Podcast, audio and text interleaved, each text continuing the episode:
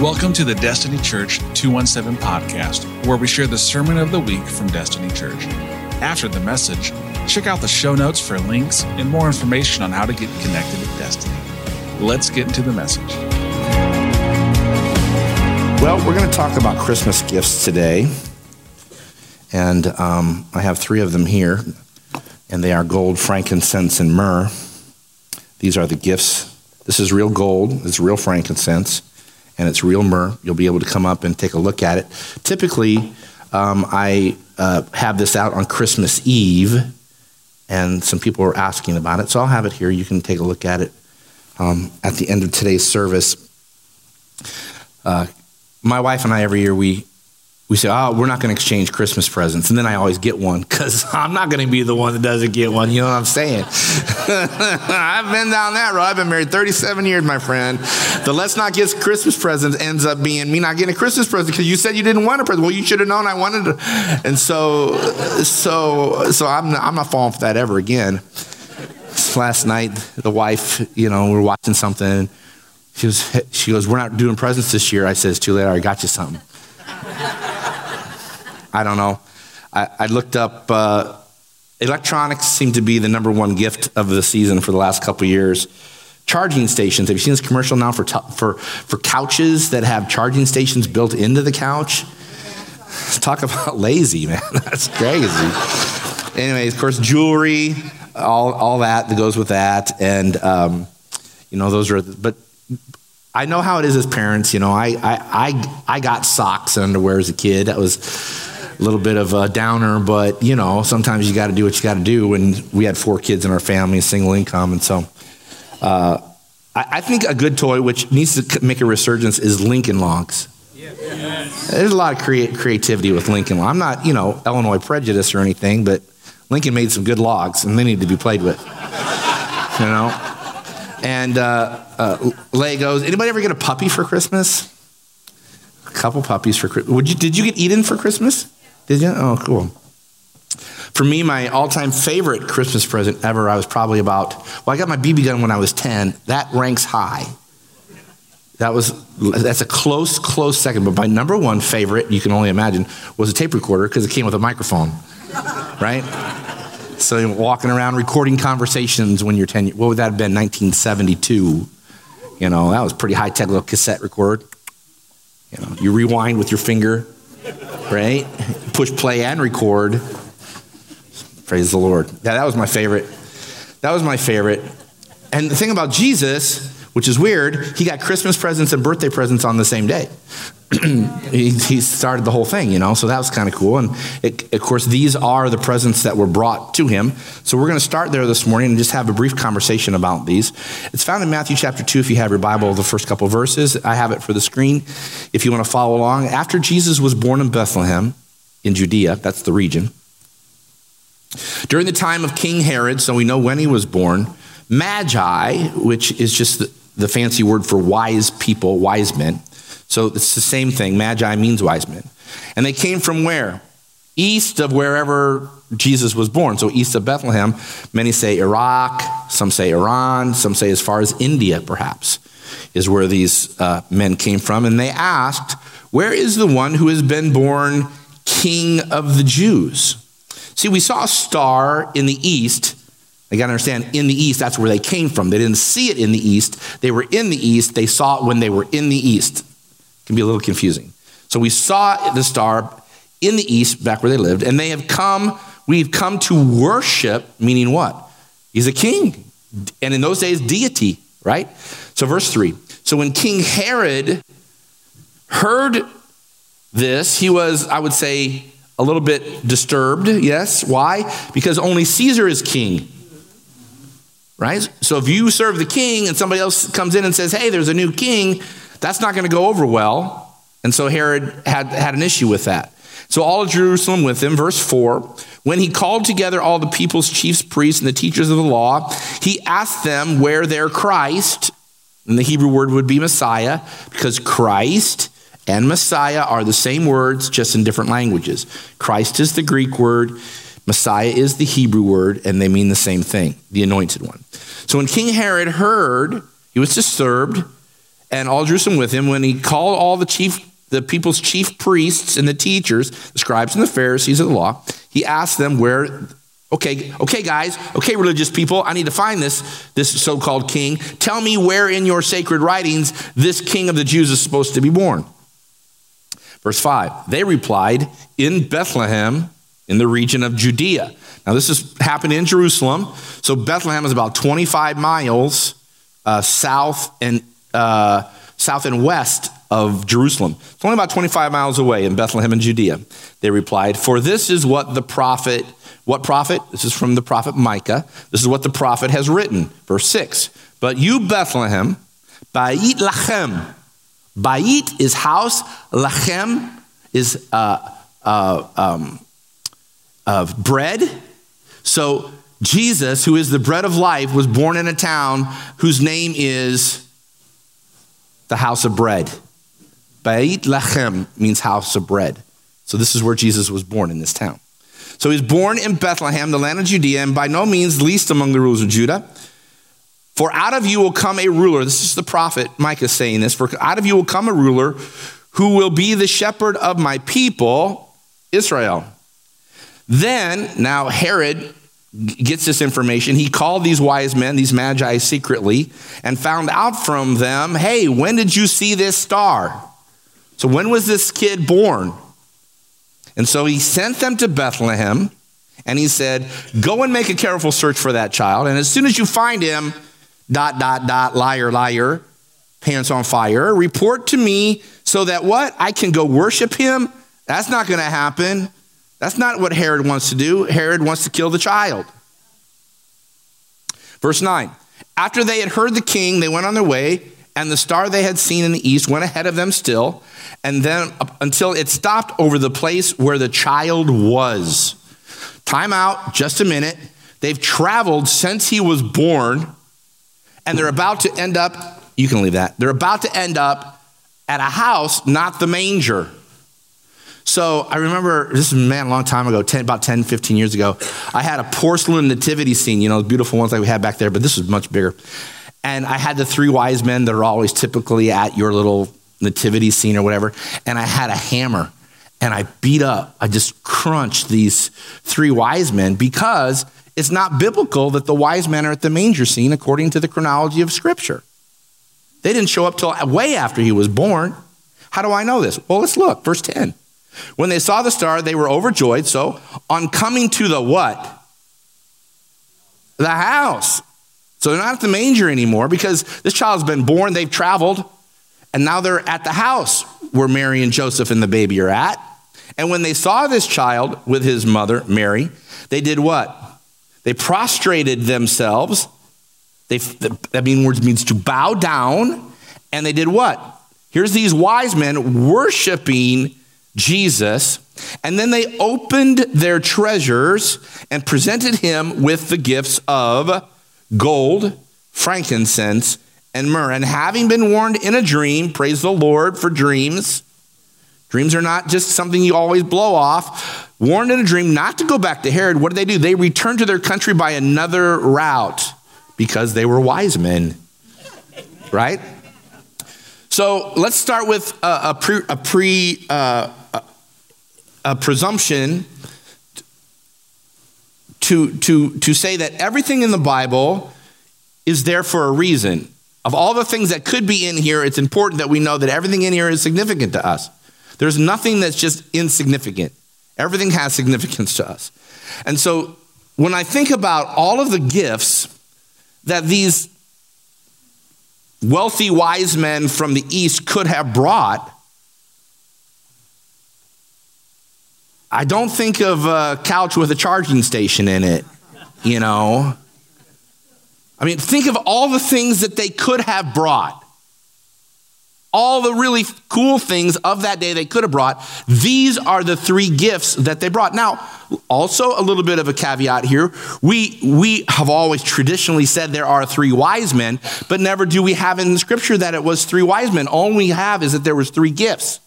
So we assume there were three wise men, and that's how we end up with wise men, three of them. But there could have been four who brought, you know, a bottle of essential oil or something. It could have been five. Who knows? But what we do know about these wise men is what? They weren't Jews, they were Gentiles. That's important. Because they were going, wait a second, we're, in the context of the day, we're heathen, according to Jewish tradition. We're uncircumcised Philistines, if you will, colloquially speaking. So we're, we're Gentiles, but we've come to worship this king who is obviously now more than a king. He's deity because they fall down and they worship him. Very important. So he's, he's worthy of these gifts. What they brought, we're going to talk about here in a second. The book of Isaiah, when describing Jerusalem's restoration, tells of the nations and the kings who will come proclaiming with praises the Lord. This is Isaiah 60, verse 6. They will come, the kings of the earth, they will come bearing gold and incense and proclaiming the praise of the Lord. That's Isaiah 66, 60, verse 6, half of that verse. That's really cool because frankincense is incense, but myrrh can also be burnt and be an incense as well. So it's a, a fulfillment of prophecy that these are the gifts that these kings should bring. So I want to take just a couple minutes. We won't be long. We're going to unpack these gifts and look into them uh, bit by bit. The gold, which I have here, it's actually gold leaf floating around in this, uh, this fluid, is significant. And I'm, I'm going to tell you, I think we have been misled again by every children's pageant play that's ever been and every little story we've seen on television, whatever, that, that this, is, this is the size of the container that they brought. You're coming to worship the God of the universe, and you go, I got a little gift for you. I don't think that's how it goes. Not when you meet a king. When you meet a king, I mean, let's say the president, like him or lump him, any president, pick your favorite one. They come over to your house for dinner. Are you going to give them, you know, the cold leftovers from last week? You're going to give them the best you can? The best you can, right? So here are these wise men. They travel all this way. What are they bringing? We know what they're bringing. Do we know what amount of these things that they're bringing? Well, we have a little insight. If you remember the story of the Queen of Sheba, Queen of Sheba, Sheba is an area south of Arabia, and right now that country's name is Yemen. So in Saudi Arabia, all the way at the bottom of Saudi Arabia, there's a country called Yemen. That's Sheba. That's the region of Sheba. So Sheba, the queen of that region, heard about another king. That king's name was Solomon, and she wanted to go talk to him because she heard he was so smart and heard about all the great things that he had in his. Oh, my, my daughter is waving her hands, so if you need prayer, you can go back now to Children's Church. Okay? We'll continue. So the queen of Sheba is from Yemen, and this is what she brought. Verse number, uh, 1 Kings 10, verse number 1. When the queen of Sheba heard about the fame, do we have this text? Wonderful. When uh, the queen of Sheba heard about the fame of Solomon and his relation to the name of the Lord, she came to tell him and to test him with some hard questions. So, arriving at Jerusalem, watch, verse 2, watch, arriving at Jerusalem with a very great caravan of camels carrying spices large quantities of gold and precious stones. So here's, here's a queen coming to meet a king for the first time. She's going to bring him gifts.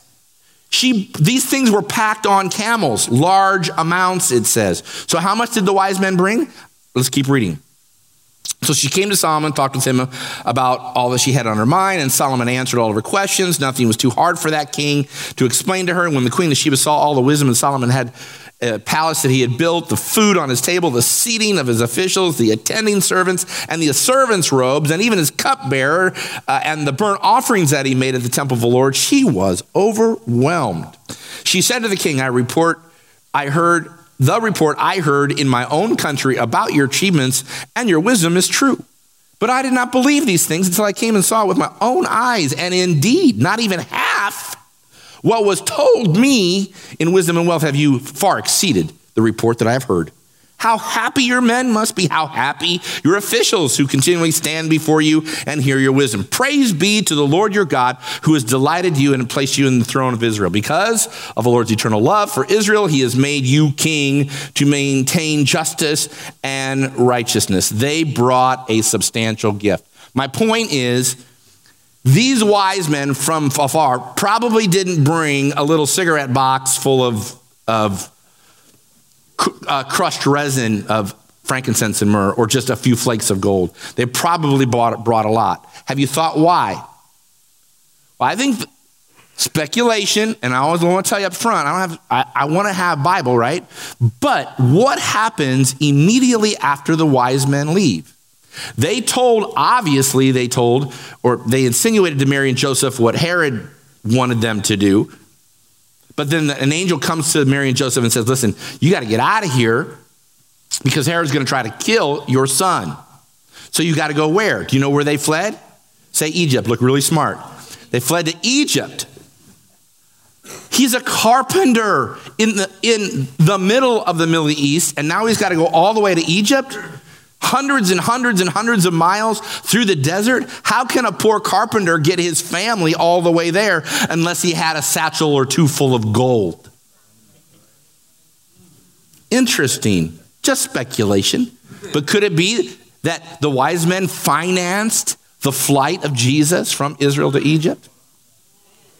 Here it is, uh, verse 13 of Matthew 2. When they had gone, an angel of the Lord, they, meaning the wise men, when they had gone, an angel of the Lord appeared to Joseph as a dream. He says, Hey, guys, get up, take this child and his mother, escape to Egypt, stay there until you, stay there until I tell you, for that Herod is going to search for this child to kill him.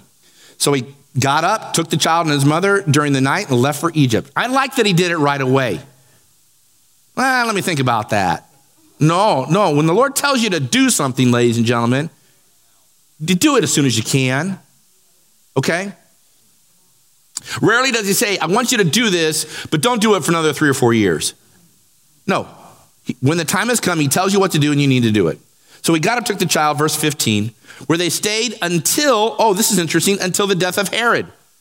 So Herod was reigning, and we know when he fled, and we know when they came back, it's somewhere around two to three years. The first two to three years of Jesus' life was spent in Egypt. I've been to Egypt. I've seen Christian churches dedicated to Jesus in Egypt, in Cairo especially. I find that interesting.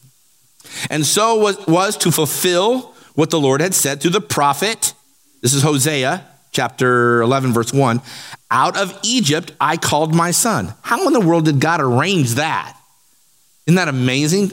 Another fulfillment of prophecy. So when Herod realized that he had been outwitted by the wise men, the Magi, he was furious and he gave orders to kill all the boys in Bethlehem and its vicinity who were what? Two years and under, because he doesn't know exactly when he was born. We don't know exactly what, Herod doesn't know exactly when he was born. So he just kind of backs up in time and he says, We're going to bracket off these 24 months, these two years. Any child that's two years old, think of this. Any, I've been to Bethlehem. Think of the, the blood that ran in that town when the Roman soldiers came in and knocked on your door and said, Do you have any children? How old are they? Two? Bring them to me. Cut their head off right in the street.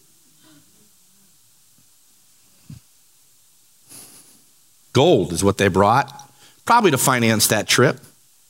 Common people, oh, they dealt in salt and herbs and animals and spices and small silver coins, you know, the widow's mite. But gold, that's the metal of kings. It's rare, difficult to find, hard to accumulate, doesn't rust, doesn't corrode. It's malleable, it shapes even very thin sheets. That's what God directed the Ark of the Covenant to be covered in. I spent a lot of time in here this week, but if you want to check it out, in Exodus chapter 25,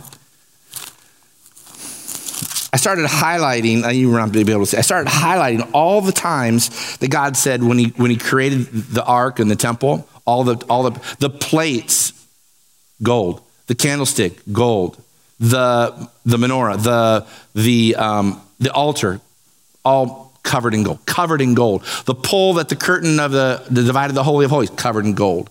Anything that was wooden, covered in gold. Gold, ladies and gentlemen.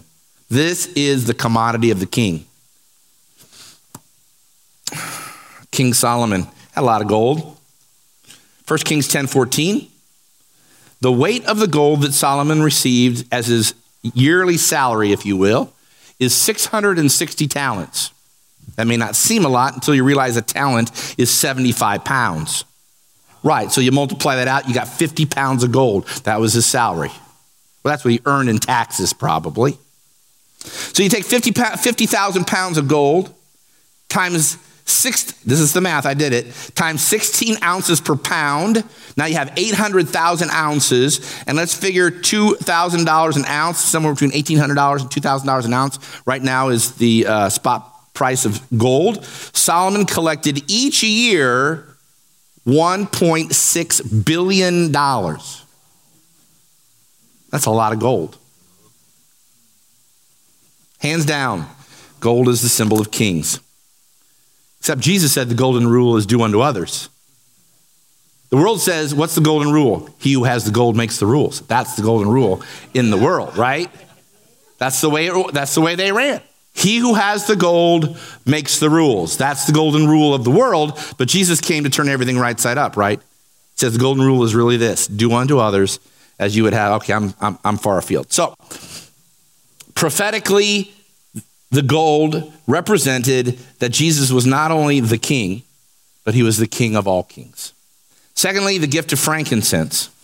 Frankincense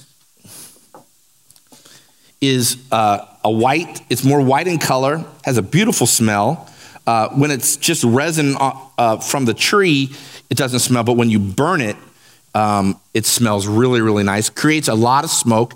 Those of you who come from uh, the Catholic tradition, or you're familiar with Catholic, Catholic tradition, as the priest, he waves that censer. It's called. What's in there? Some coals, and then they dump frankincense on there, and that smell. If I were to burn this, and you come from a Catholic tradition, it would take you right back to wherever it was when you smell. It's one of those things, you know, like mom's pumpkin pie. You just know that smell. So it was, golden, it was in the censer. So let's talk about frankincense for a second. Of course, it's the resin from a tree. But I want to give you a quick Bible lesson to remind you.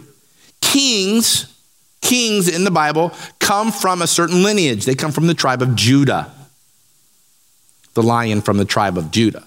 But priests don't come from the line of Judah. Priests come from the line of Levi. So in ruling in the ruling class of Israel of the day, you had priests and you had kings.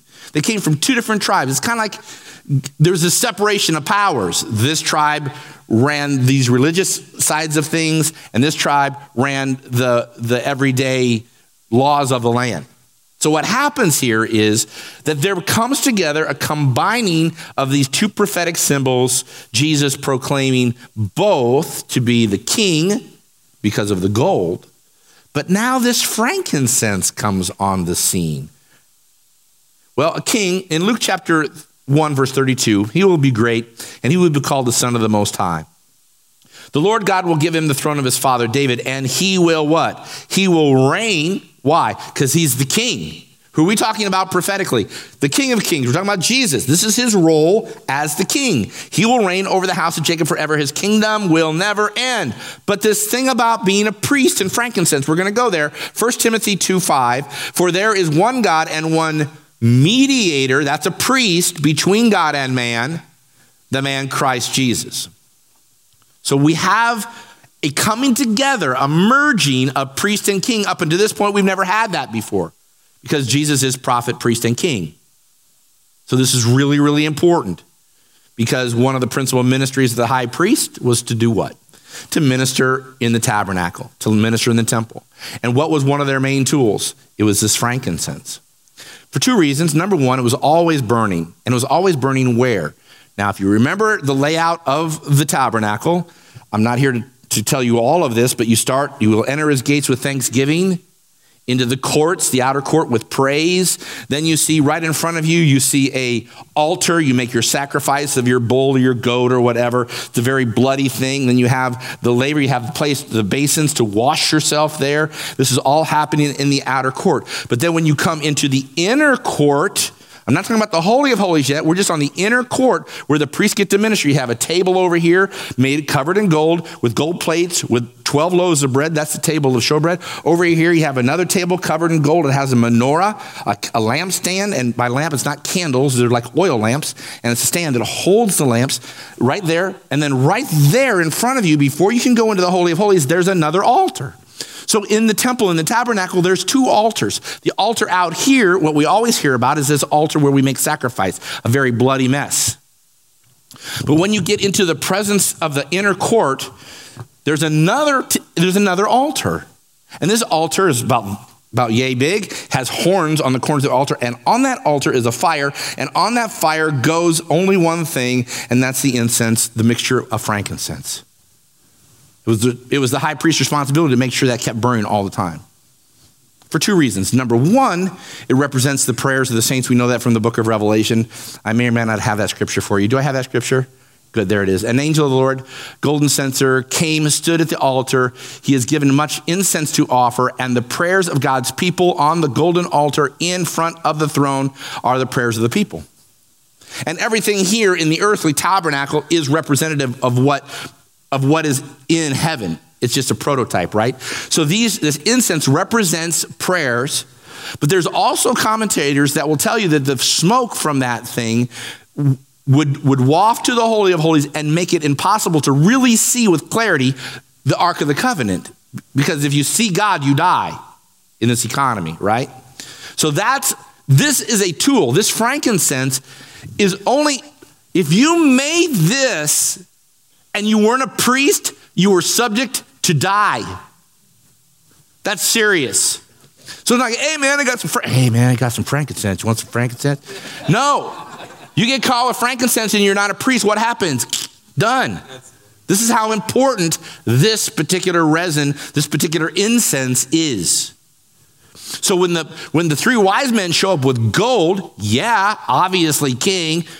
What what's with the obviously priesthood because that's all that's all who could possess that. Otherwise it was the death penalty for you. Pretty significant. All right we got to move ahead. Uh, fine let's just do myrrh. Myrrh which is really cool it's also a resin. And you can come up and look at this later. It's a little bit more reddish in tinge um, and uh, can be turned into an incense as we talked about prophetically that we from uh, uh, Isaiah 60, verse 6 earlier.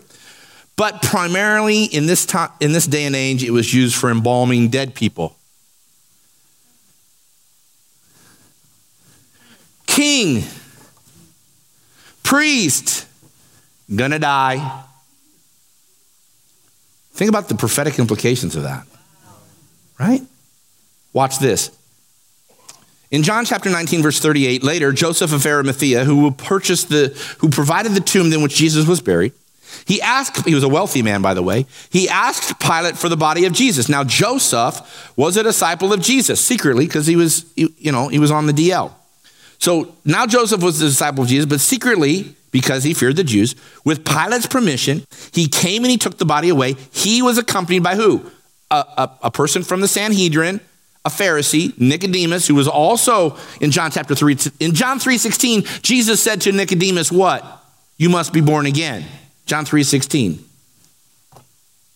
So these two men, Joseph of Arimathea and Nicodemus, they who earlier visited Jesus at night, Nicodemus brought a mixture of myrrh and aloes, about 75 pounds. I have not lifted 75 pounds lately. I know some of you are much more buff than me. But 50 pound bags of salt for the water softener is about as big as I'm going to get. You know what I'm saying? 50 pounds, 75 pounds. Here's two guys hauling 72 pounds of myrrh and aloe. Why? Because they're going to wrap, verse 40, taking Jesus' body, the two men wrapped it with the spices and strips of linen that was in accordance with the Jewish burial customs. All right. I've never been to a baby shower. I guess it's now it's a thing where guys go to baby showers. Please, if you ever do that, guys, don't tell me. I will take your man card. so, so, so I, am not playing those little games, you know, where they pour a can of beans into a diaper and all that kind of crazy. I don't know what you do there, but I've heard it's crazy stuff, ladies. So you're at this party, you know, where there's all that stuff, the mints, mints and finger food, I guess is what's served. Um, again, this is just, I'm speculating. That's what's served. But I've heard this is what happens, right? So then there's oh, and the pregnant woman, and or maybe there I got the baby, I don't know, and and so now it comes. My wife has given many a, a, a baby shower gifts, and and so on and so forth, and you know you take diapers, diapers, diapers is a biggie, right? Disposable diapers. Um, uh, I got lots of stories. I don't have time for, man. This is I got flashbacks with baby showers. I got so many baby shower stories. Anyway, so so uh, uh, so then it comes time to open the presents, and you know someone's writing it down, and, and they're opening up the presents, and thank you, thank you, thank you so much. It's gonna be so wonderful. And and and, and so you get this present, and you open it up. Here you are, mom. You're opening up the present. It's a, it's an envelope, and you open it up, and someone has bought you a burial plot for your baby. That's kind of a downer gift, right? This is what happened at the baby shower when the wise men showed up. One of them showed up with gold. Write that down. Wise man number one, gold. Send him a card. Frankincense. I don't get that, but uh, you know the priest will appreciate it. Boom. Write that down. Frankincense. What's this? Uh, a death warrant a burial plot for your child. I mean, honestly, we are all in the process of dying the moment we're born, if you think about it. It's just, it's just, you're born, hallelujah. That's the, it all downhill from there, let me tell you. Just, I'm trying not to encourage you today. I mean, you're over the hill the moment you're born because it's all like that till you die. But what a stark reminder for Mary I mean, when the, the baby shower, the, the, three wise men show up, and, and, and she's given a gift which is used for the embalming of dead people a bottle of formaldehyde. Why would you give that to me? You know that Mary's name is derived from the word myrrh?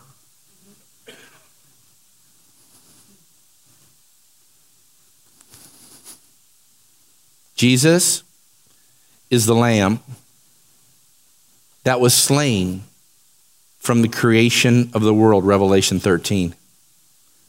What could be more antithetical than these two awesome gifts, king and priest, than to bring myrrh? It reveals to us that there was a death that was impending. Gold proclaimed his kinghood, frankincense announced his high priest, but this myrrh. I, I, I want to I want to just bring your attention to one final thought that's unrelated to gold, frankincense, and myrrh. Because as I was praying and thinking about these gifts and how this all unfolded, it reminded me that God is still in control of national leaders and world events. He is still directing the world. God allowed these wise men to go straight to Herod, a pompous king, in search for the real king. God, the creator, set that star in the sky and appointed those wise men all the way to Bethlehem. Every twist and turn of the story surrounding Christ's birth, God's hand overrules everything. Our God, who made earth, sky, and the stars, had a plan. And I can I can watch enough news just to figure out the world's pretty chaotic place right now. Now with another variant, another variant. Write down the Greek alphabet. But we skip over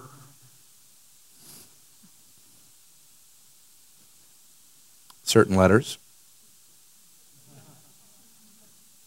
The world's in chaos. It's not always easy trusting God in times like this. But God is in control.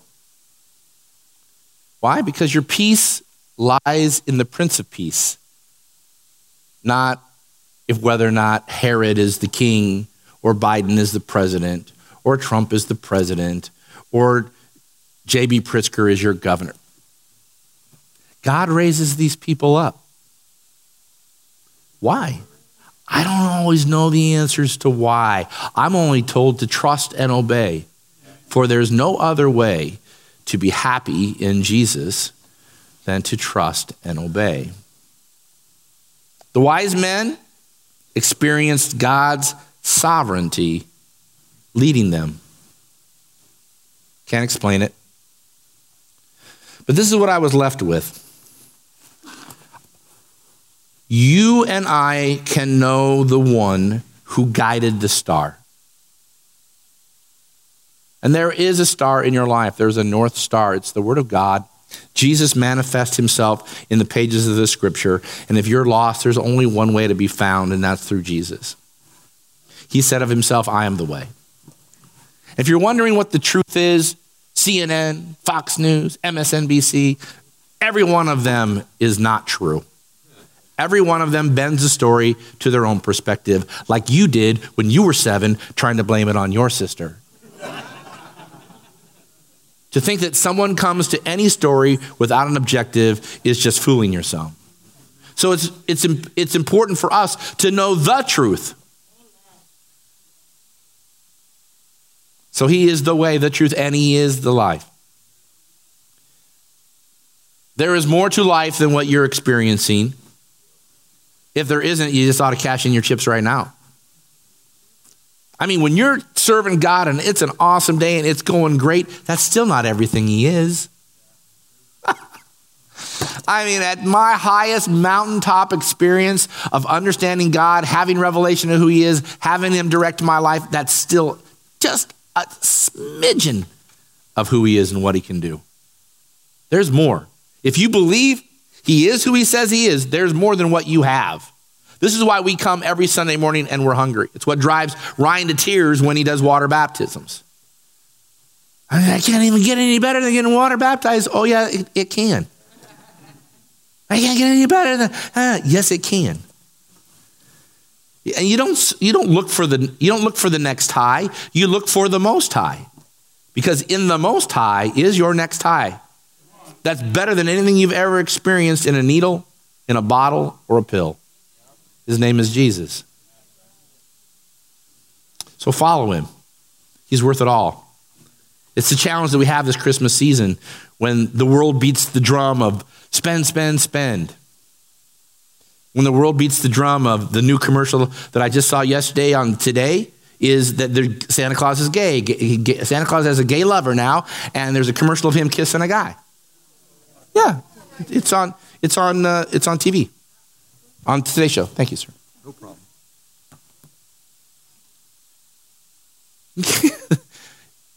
Is nothing sacred? Of course not. I mean, I mean, if you're a, if, if I mean, there's nothing better than a gay Santa Claus if you're in that camp.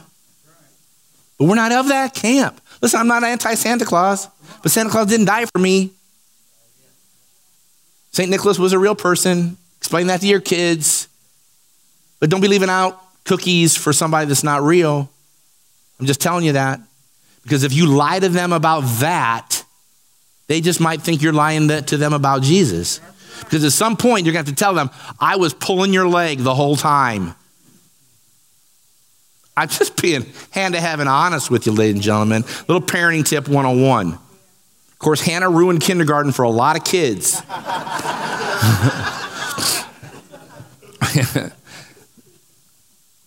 But she knew that everything I told her was the truth from the get. So. Wow. I'm literally looking forward. Christmas Eve service, don't miss it. It just gets better and better every year. It's just an hour long. And according to Aaron, it's on the 24th this year. So I'm very excited about that. very excited about that. So praise the Lord. Why don't you stand up with me today? Hallelujah. Hallelujah. I'm going to set these down here where you can come take a look at these after the service if you're at all interested what they are. I'm going to ask that Miles, whoever you have organized to help, if you'd come up this side, that side is just awash with water. So if you have your ornament this morning, we're going to ask that you come up this side, form a line, and then these guys will help you.